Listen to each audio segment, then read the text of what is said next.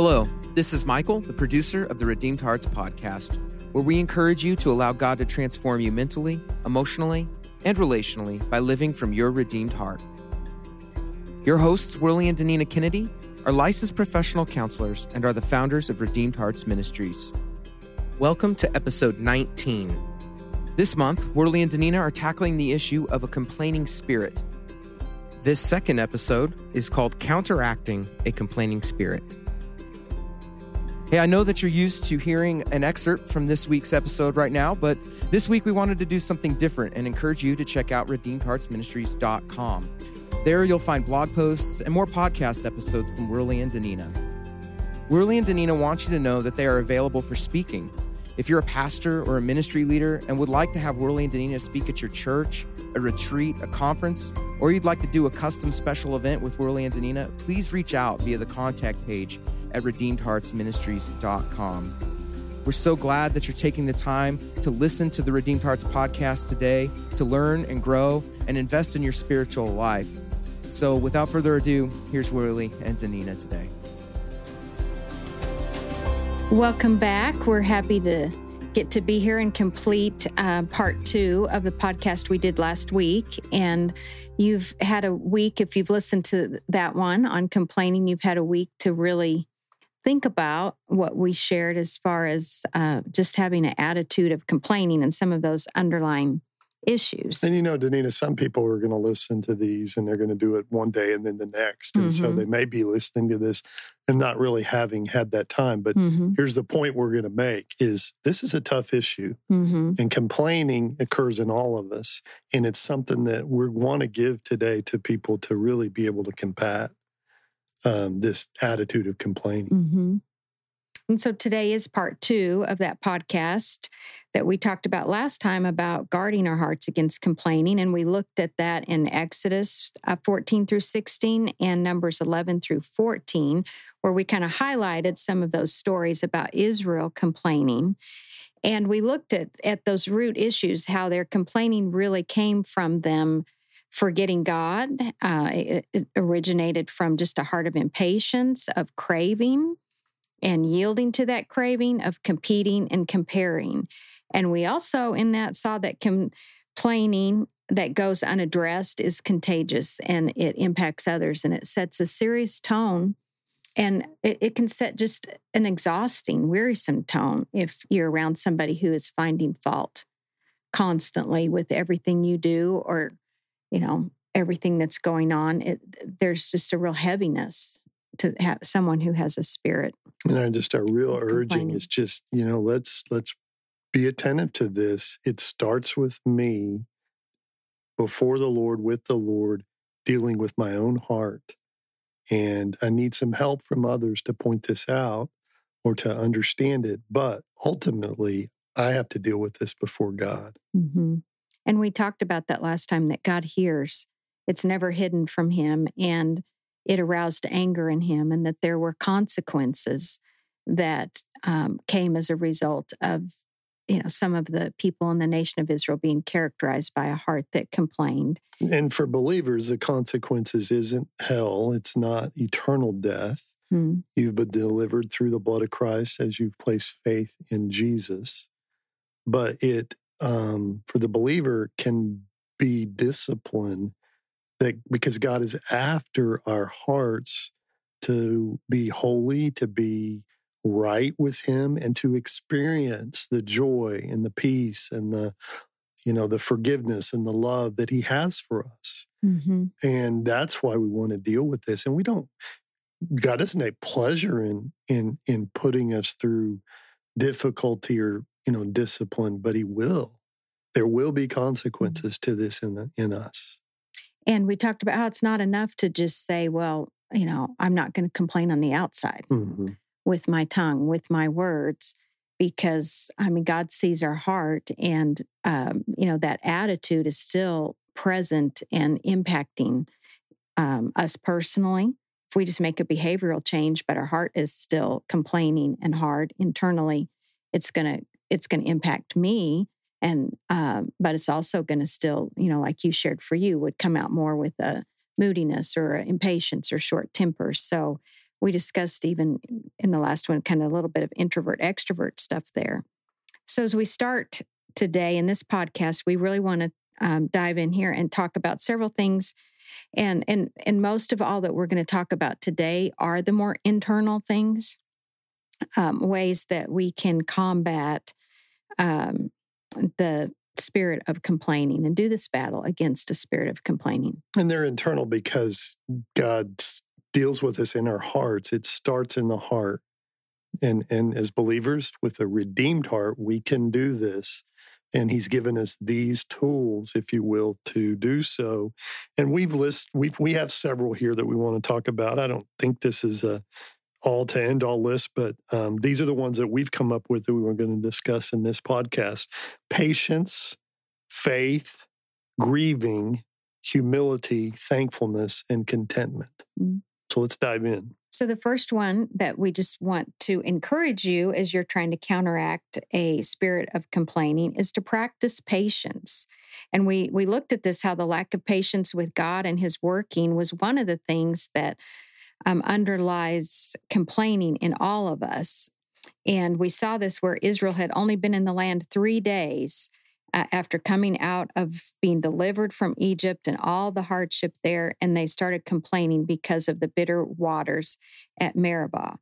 And you know, then the next part we looked at was in Numbers 11 through 14, and only 13 months into their journey, they are then complaining again. So, just practically, one of the things, areas that we'll think in is, and we encourage you to think about I mean, what are you waiting on? What are you waiting for? And is, is, you know, are you someone who is waiting with patience?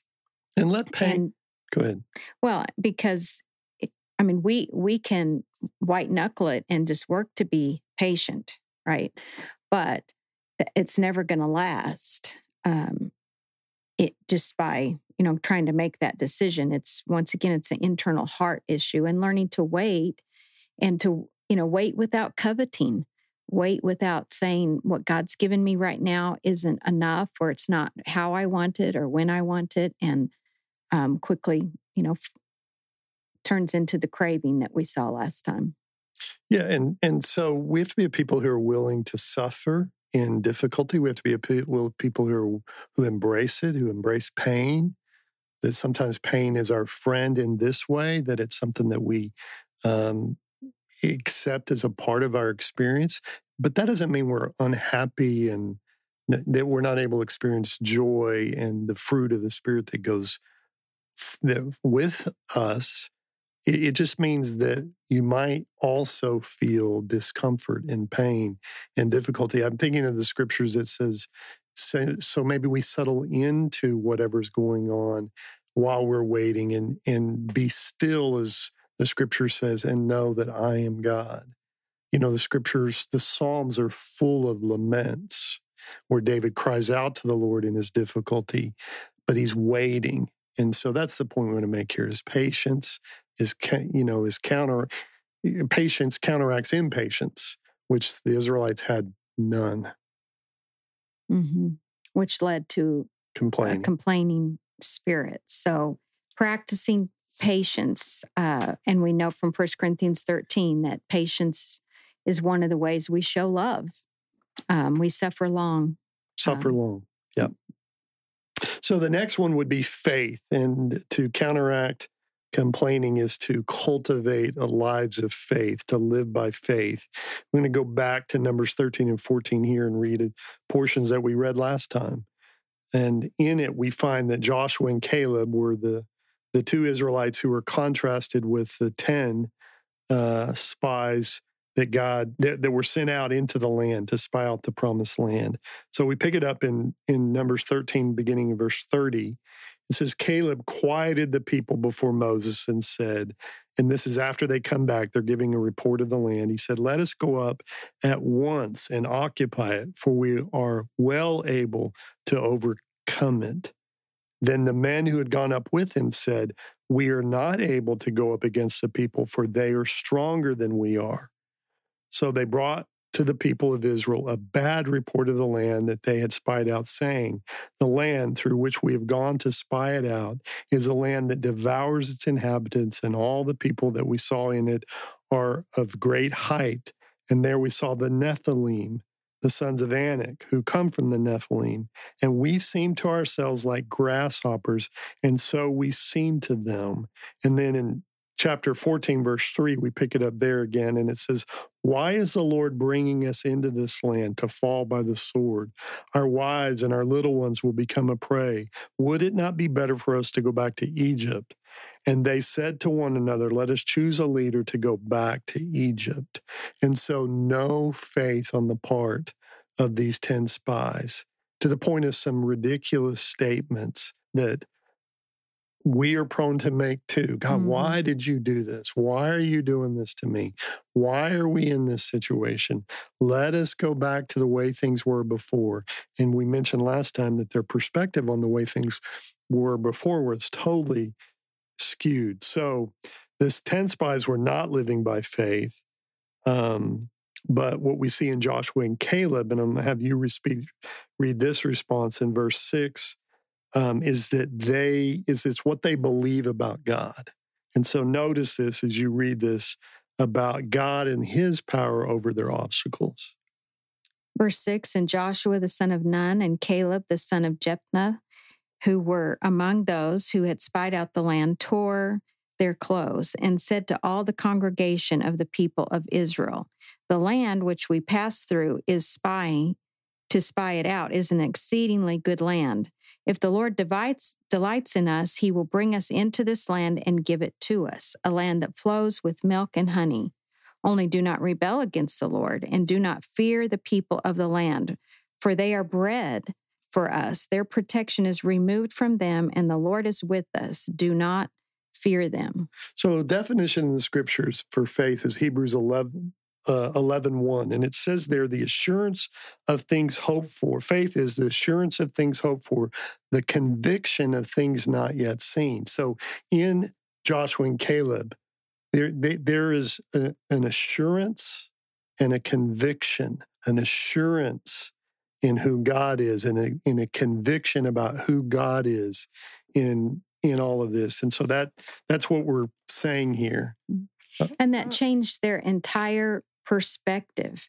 I mean, these 12 spies went into the same land. They saw all of the same things. They saw the same people in the land um, and, you know, the same insurmountable obstacles. But they came away with a very unique you know perspective the 10 versus um, joshua and caleb. And none of them at that time could see how god would overcome these obstacles and give them the land but only joshua and caleb responded in faith with an assurance and a conviction that god would give them the land. So they weren't able to see the future any more than the you know other spies but their faith was based in god telling them what he was going to do and, you know, for us, that's in his word and also based in experience where we've seen God work before in our life or in someone else's life. And because they had all seen God help them many times. So he delivered them from the mighty Egyptians. He parted the Red Sea for them to cross on dry land. He defeated the Amorites and the people of Bashan. And, you know, in, in all of that, these 10 spies who represented all of Israel lacked faith because they didn't take God at his word, nor, nor were they able to translate their previous experiences into their present challenge. And, you know, really, it makes me think of an illustration when we were four wheeling in Colorado one time. And I, um, we were with my parents, and it, the sun got really bright as we were kind of coming down the side of the mountain. And I didn't have my sunglasses and I was kind of having an issue with my eye. And I don't know if you remember this, but um, my mom said, Well, I have an extra set of sunglasses. And so she um, found some in her four wheeler, gave them to us. And and we're you know going down the mountain the sun's changing and i just kept saying to you oh my goodness the color is so beautiful do you remember this yeah i just kept going on and on and on about i mean the coloring right now is just i mean of the leaves and the trees and the sky it's just amazing. And so i said will you stop? I need to take a picture. So i get off the four-wheeler get my camera or my phone out to take a picture. And in order to take the picture i take those sunglasses and i lift them up and put them on my head. And it, it didn't look near, anything. Yeah, it wasn't quite as anything pretty. the same because I was not used to having sunglasses that I mean these they had a tint. Yeah, they had a golden tint to them, and so um, it cha- it changed my entire perspective um, because of the glasses that I had on. And I think about that with these spies. Is I mean, you and I were seeing the same thing, but I had mm-hmm. these glasses on that you know just gave me this perspective that was amazing. Mm-hmm. Um, and and I think that's what faith does for mm-hmm. us. It's us looking at life through those lens. The lens of faith changes um, our perspective. Where for you know Joshua and Caleb, they were able to see the victory that was theirs. And so faith is something that is cultivated in every believer over time in two ways. It's through God's word. We we take Him at His word, now, none of us ever fully do that all at once. It's something that happens over time, but it's through his word and then through experiences that we have mm-hmm. with him that are true because of his word. Mm-hmm. And we rem- we're to remember those experiences. And so the perspective that we have should grow into assurance and into conviction a new believer is not going to have a lot of assurances mm-hmm. or conviction. But if you've been walking with the Lord very long, this part of us should be growing. And this is is it is if we're attentive to our faith growing, it will help us with this complaining part of us. Um, and, and, sometimes we have to borrow other people's faith. I think about mm-hmm, that in the really story. Hard times. Yeah, because um, I mean, if those ten who were fearful would have listened to Joshua and Caleb and, you know, been humble enough to hear what they had to say, I mean, they could have borrowed their faith. Right. Because they couldn't see it. Because they couldn't see it. Um, but instead, their complaining became contagious and it spread throughout the whole nation. Yeah, and, and let's be honest, most of us live from fearful experience to fearful experience, or mm-hmm. one loss or disappointment to the next. Mm-hmm. And we forget God who does a work in those experiences. And then we go on and we're praising God for a day or a week or a month. And then all of a sudden we're back and something else happens.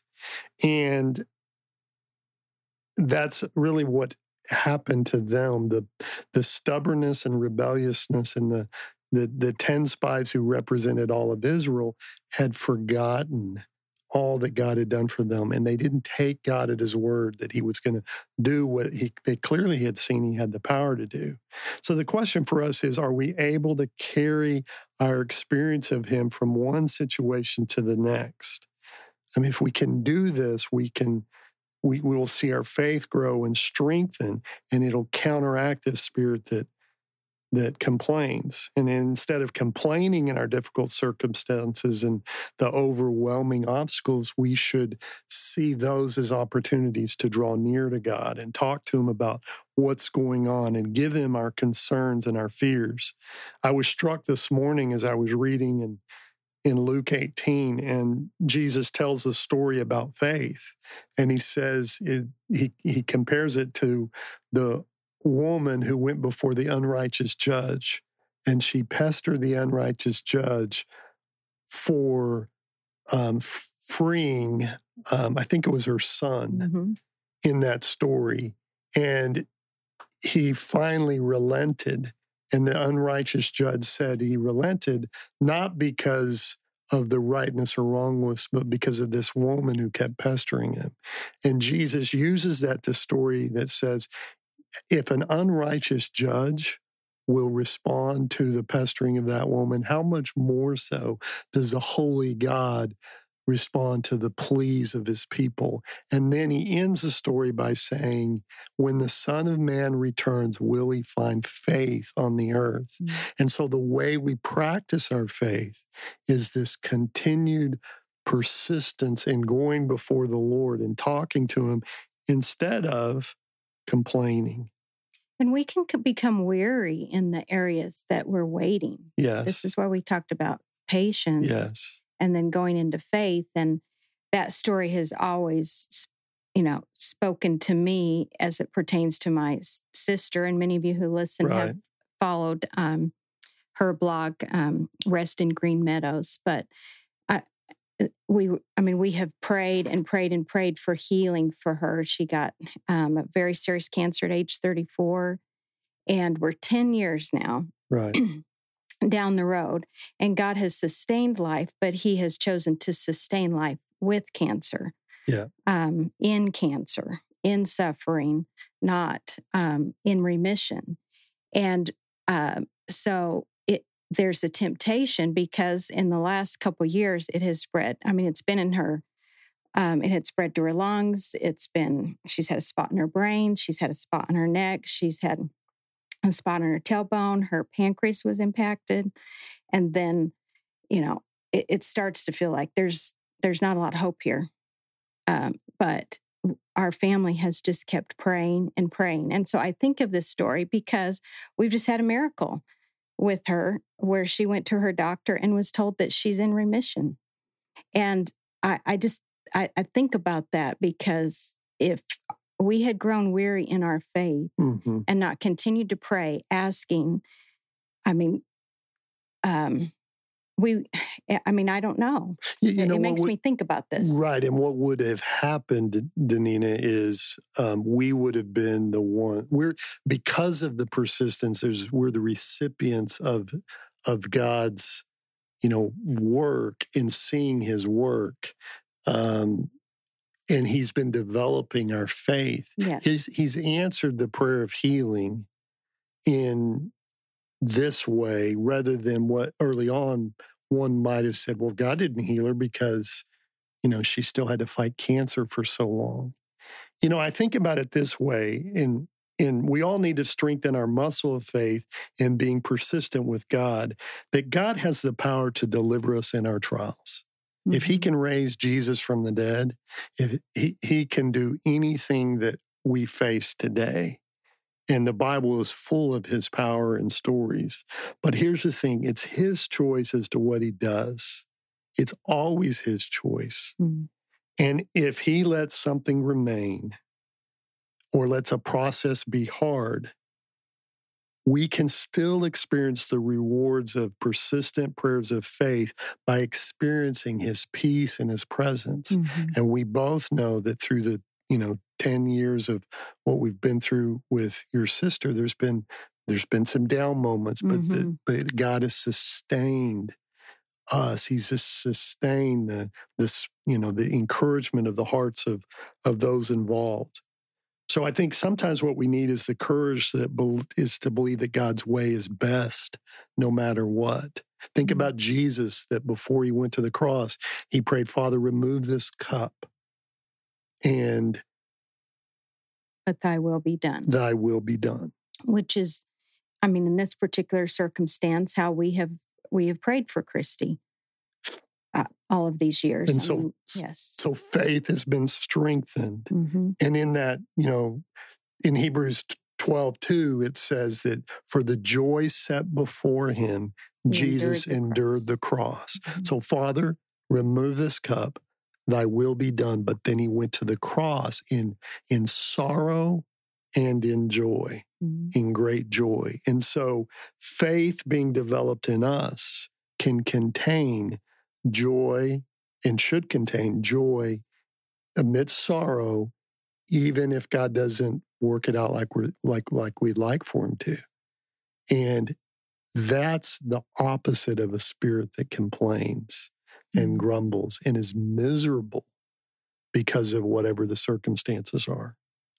There's a surrendered heart um, that God's developing. Yes, and and as we wait once again, and and you know, really, we know a lot of very faith-filled, courageous yes, people whose prayers to God haven't been answered in the way that they've wanted. Um, that's that we've we've been those people um, at times, And but we know these people have continued to draw near to him. And in doing so, it's only caused their hope in him to intensify and their assurance about him to strengthen and their conviction about his word and his promises to deepen.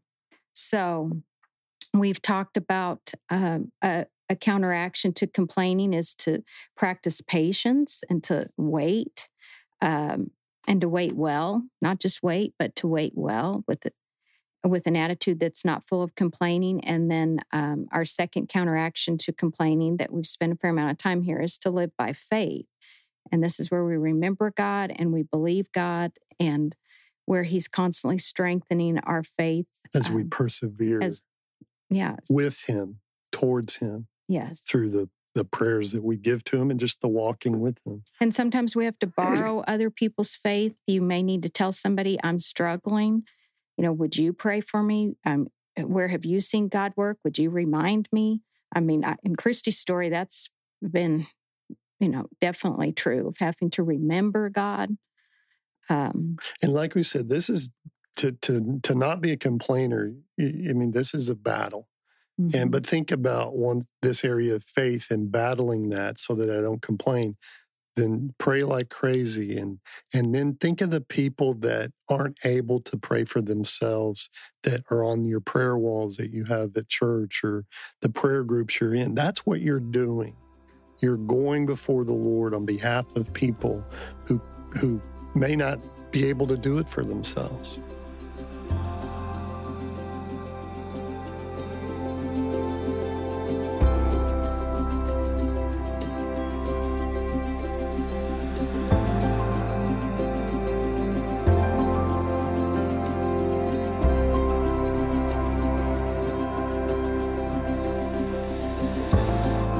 So uh, we spend more time on faith than we will any one of these that are a counteraction, but I think it's a real foundational thing. Mm-hmm. So let's go to the next one. And it's what, what another way to counteract um, complaining is through grieving. And grieving occurs when we sorrow or lament over something painful or sad or difficult in our lives. I think people know what grieving is. Mm-hmm. And we encourage people to grieve losses all of the time in our counseling or spending time with people. It's one of the ways that we adjust to what's going on. But it is important when we grieve that we do so in the right direction. And from, so, from the same passage in Numbers 14 that we just talked about, we draw this principle about grieving in the people of Israel. There, they grieve in their lack of faith, and then it, their grief, though, turns into complaining. And yet Moses and Aaron grieve, but theirs is a sorrow over their sinfulness. Mm-hmm. So in Numbers 14, 1 to 3, it said, and this is the people of Israel and what, what they do in their grief. It says, All the congregation raised a loud cry, and the people wept that night. And all the people of Israel grumbled against Moses and Aaron. The whole congregation said to them, Would that we have died in the land of Egypt, or would that we had died in the wilderness. So their grieving is a complaining. And what we know from the rest of the story and from our last podcast, their hearts never changed. Mm-hmm. Through that whole period of time, they never changed. Mm-hmm. So uh, we see here that the people mourned and they cried. But the significant thing is they were more upset over their difficulty than over their unbelieving, grumbling heart toward God. So we'll contrast this with Moses and Aaron in chapter 15, verse 5, where it says, Then Moses and Aaron fell on their faces before all the assembly of the congregation of the people of Israel. And it goes on to say that they tore their clothes and that Moses interceded for them before the Lord. So, as you said, really, we need to mourn over, over losses, but we must mourn hearts of rebellion and sin first um, lest our own hearts become hardened. And this is a principle found in 2 Corinthians 7:10, where it says, For godly grief produces a repentance that leads to salvation without regret, whereas worldly grief produces death. So grieving is a way that we can counteract complaining uh, and and and protect our hearts from that bitterness and complaining spirit. But we we need to make sure we're grieving about the right things. Yeah, and in the right direction. Mm-hmm. So the next one we're going to cover is in counteracting complaining is is simply humility.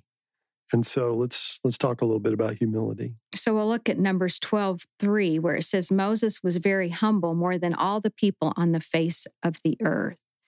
This is an important attitude to deal with craving and to deal with the complaining spirit. And in in this in Numbers 12, we see that Miriam and Aaron had become jealous. We talked about this in the last podcast of Moses. They're his older siblings, and the fact that God had spoken only uh, to Moses uh, and through Moses was bothering them. They they'd like to be involved in that process. They wanted some credit. And the story says that when God heard that Miriam and Aaron thought this, he called a meeting of Moses, Aaron, and Miriam.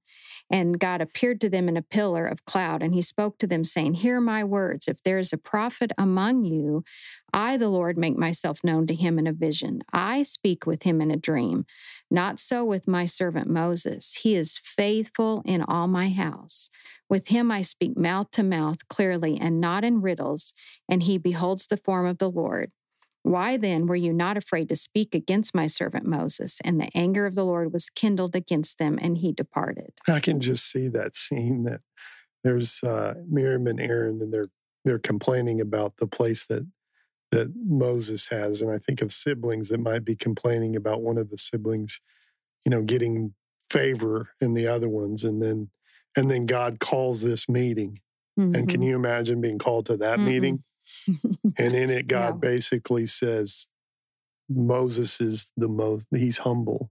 Mm-hmm. And that just, you know, that's just, um, and I speak to him face to face. Whether Moses was humble because he'd been in the presence of God, surely he was, or whether God chose to use him because he was humble, I think that goes hand in hand. In either case, the character quality of humility is essential for all of us in this dealing with these hearts of complaining.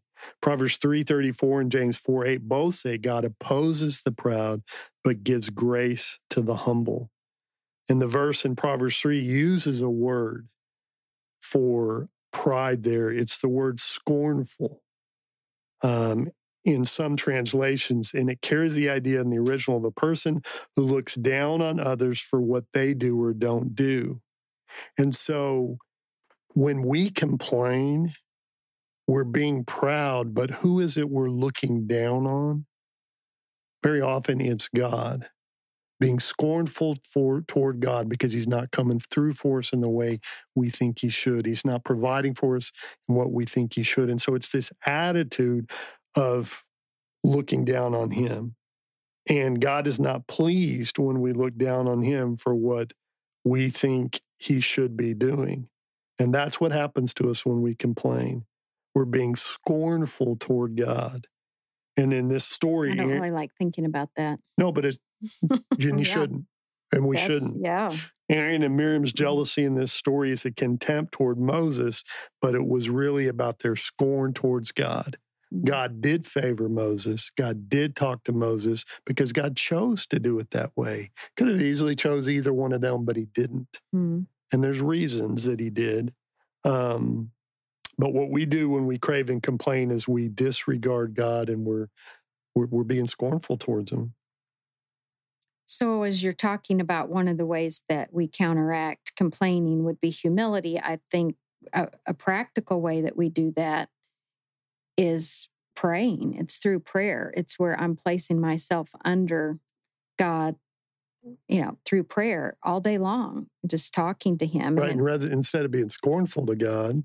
Yeah. Instead of complaining about God, where I may not even recognize that's what I'm doing, but I am, I'm, I'm going to complain to God. I'm going to, going to give Him what's going on in my heart. And Moses in these stories, he always talked to God about what was happening or what he was struggling with. If you read these passages, we haven't even had time to develop that, but we we do see in Numbers 11 too. And Moses prayed to the Lord, and the fire that out of God's anger that he had set around the camp um, died down, and he he was just in a constant relationship with God. And and often I think the way I practice my faith in humility with prayer is I will often, when I'm maybe feeling discouraged or my heart is struggling with complaining, I will pray, you know, a prayer back, um, remembering what God's, what He has done and thanking Him for what He has um, done in all of that. But I'm giving Him what I'm discouraged about, what I'm struggling with in that process, but also you know, reminding myself of who God is. And if you so. do that with the attitude of acceptance or a desire for acceptance, it, it will soften your heart. I remember when we lived in California, right, you know, in the early years of Taylor's life, and nothing was going right in my day. My work was very stressful. I was in sales and the jobs were not coming. I didn't like what I was doing, and the freeways were crazy. And I was driving and I was, you know, and I was miserable. And I was just in that mood. And so I just started talking to God as I drove.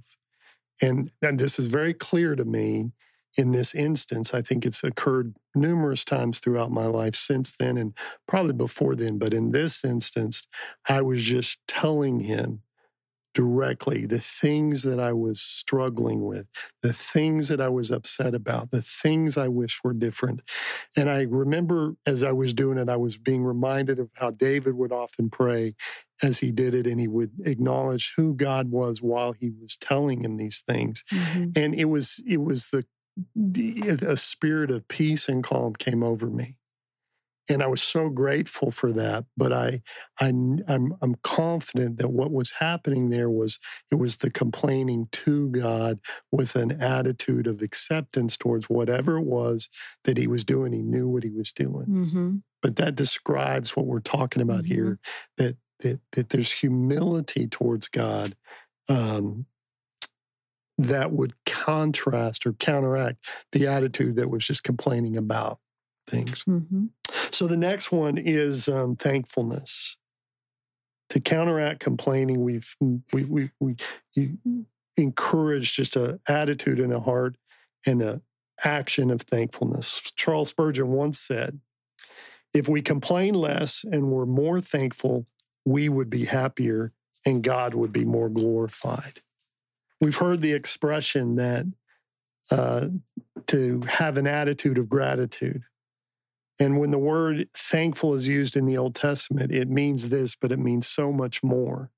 It carries the idea of not just having an attitude, but of a confession, an admission of what is true. And that confession is verbal, it's a proclamation. So to give thanks in the Old Testament was to proclaim what was true about God and about life and about circumstances.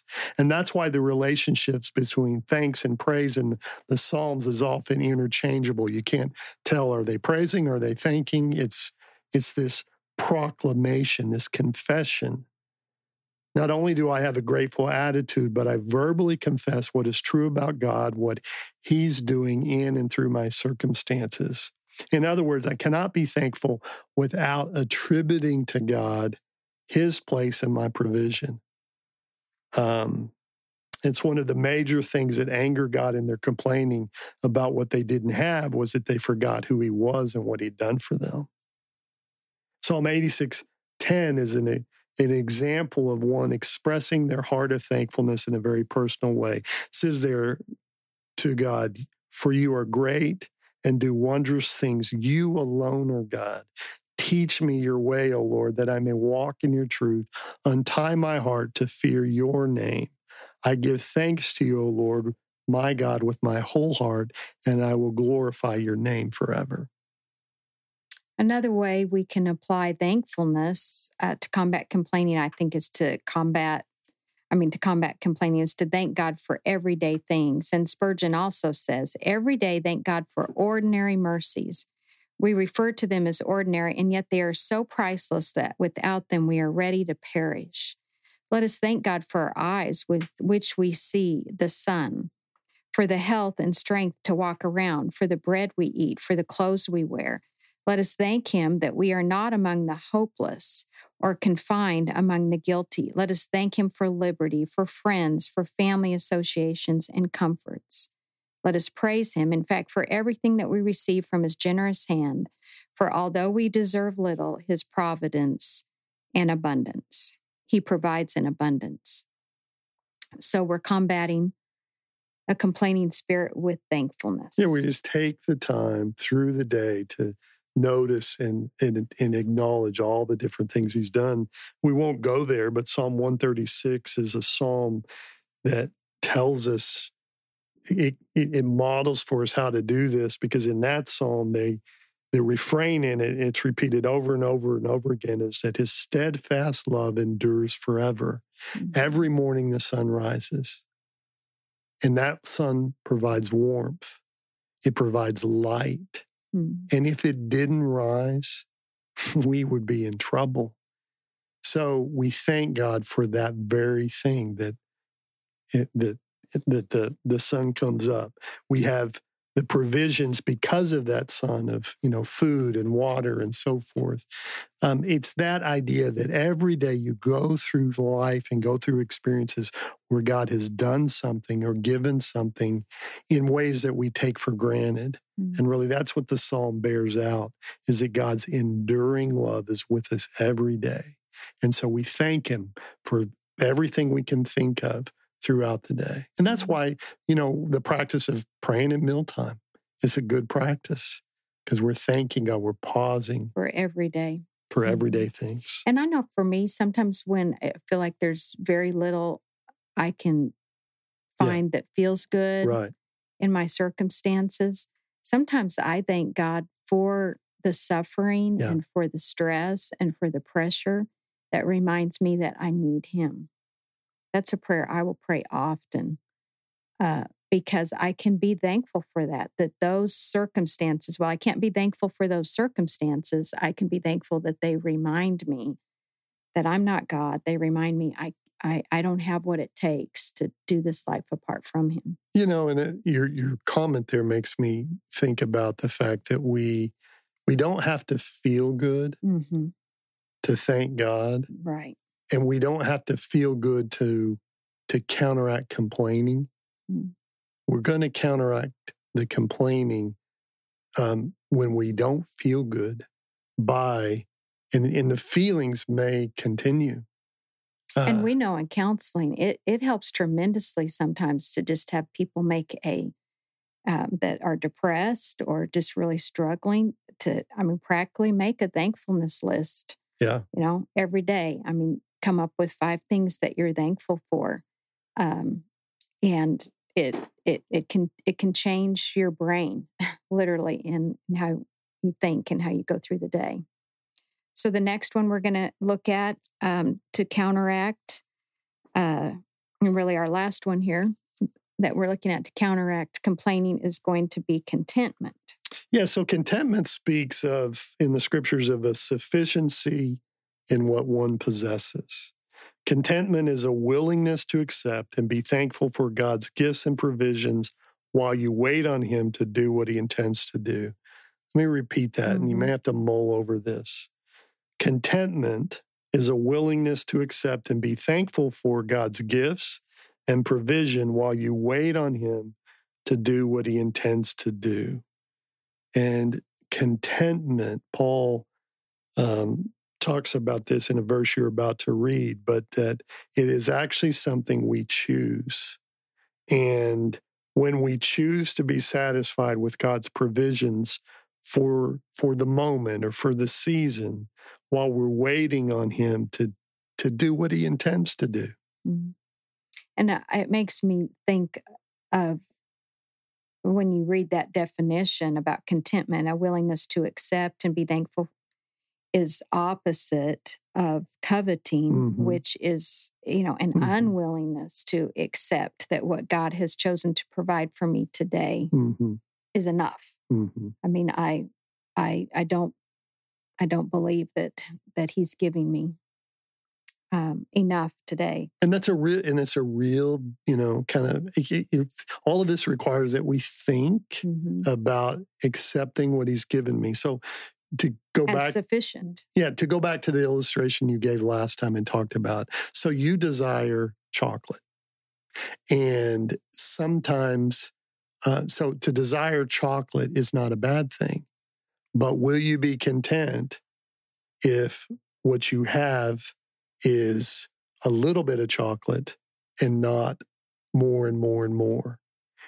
And and mm. so the well, Jennifer Rothschild's had a health coach on her podcast I've been listening to, and he says um, you can have 32 chocolate chips a day. Okay. So I have to be content with that, is what he says. But the point I'm making is, is there's nothing wrong with the desire. It's just when that desire becomes covetousness, it goes beyond what right. God's given to you, and wisdom that says, you know, I got to stop at 32. Mm-hmm. I can't go beyond that. Mm-hmm. I'm going to be content with this is to go beyond that is not good for my body. So here we're combating complaining by choosing to be content um, rather than complain. And then the other significant thing is that Paul says in Philippians 4 that it's something that we're, he was learning. And mm-hmm. he said, I'm not speaking of being in need, for I've learned in whatever situation I am to be content. I know how to be brought low, I know how to abound in any and every circumstance. I have learned the secret of facing plenty and hunger, abundance and need. I can do all things through him who strengthens me.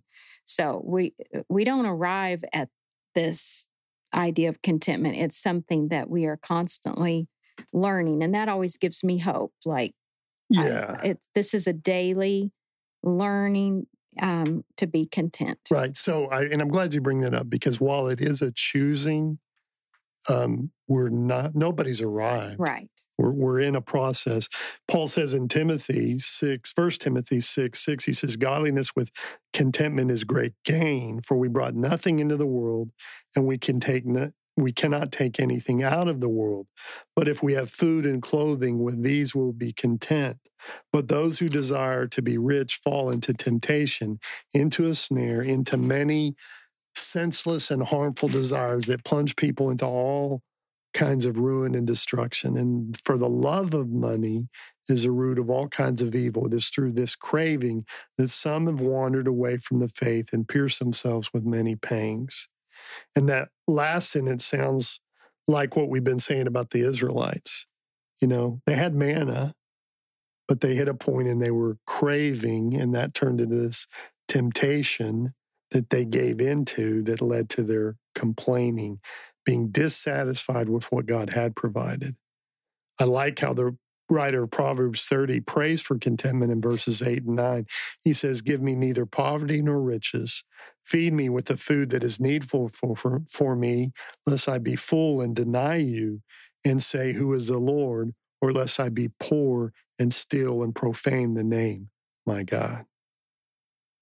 I think the writer of Hebrews gets to the heart of contentment also when he says in chapter 13, verse 5 Keep your life free from the love of money and be content with what you have, for he has said, I will never leave you nor forsake you. And that's that's really what's he's with us at all times and that's what enables our contentment. Jesus is always with us. We never have reason to be fearful or dissatisfied for what is currently in our possession. The creator of all things is always with us. And because of that, our resources are endless, whether we realize that or not. Our problem is never not having enough. Our problem is in our need to be content with Him in whatever He chooses to give us. Mm-hmm. Being content with what God has provided for us, or perhaps not provided for us, is a major way in which we combat complaining. Martin Luther said, I have held many things in my hands and I have lost them all. But whatever I have placed in God's hands, that I still possess. Wow. I love that quote. Hmm. Um, so as we come to a closing here, uh, let's, you know, just remember uh, what what things we've talked about that we can counteract this attitude of complaining with. We talked about counteracting it with patience, uh, with faith, with grieving, with humility, with thankfulness and contentment. And we'll all need God to help us do that. All right. Thank you all.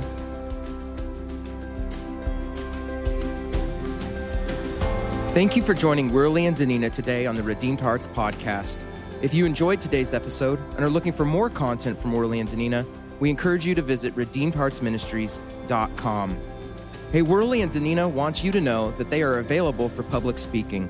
If you're a pastor or ministry leader and would like to have Worley and Danina speak at your church, a retreat, a conference, or you would like to do a custom event with Worley and Danina, please reach out via the contact page at redeemedheartsministries.com. Thank you so much for tuning in today.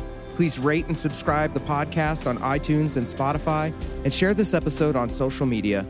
Please feel free to reach out and contact us through the website. God bless.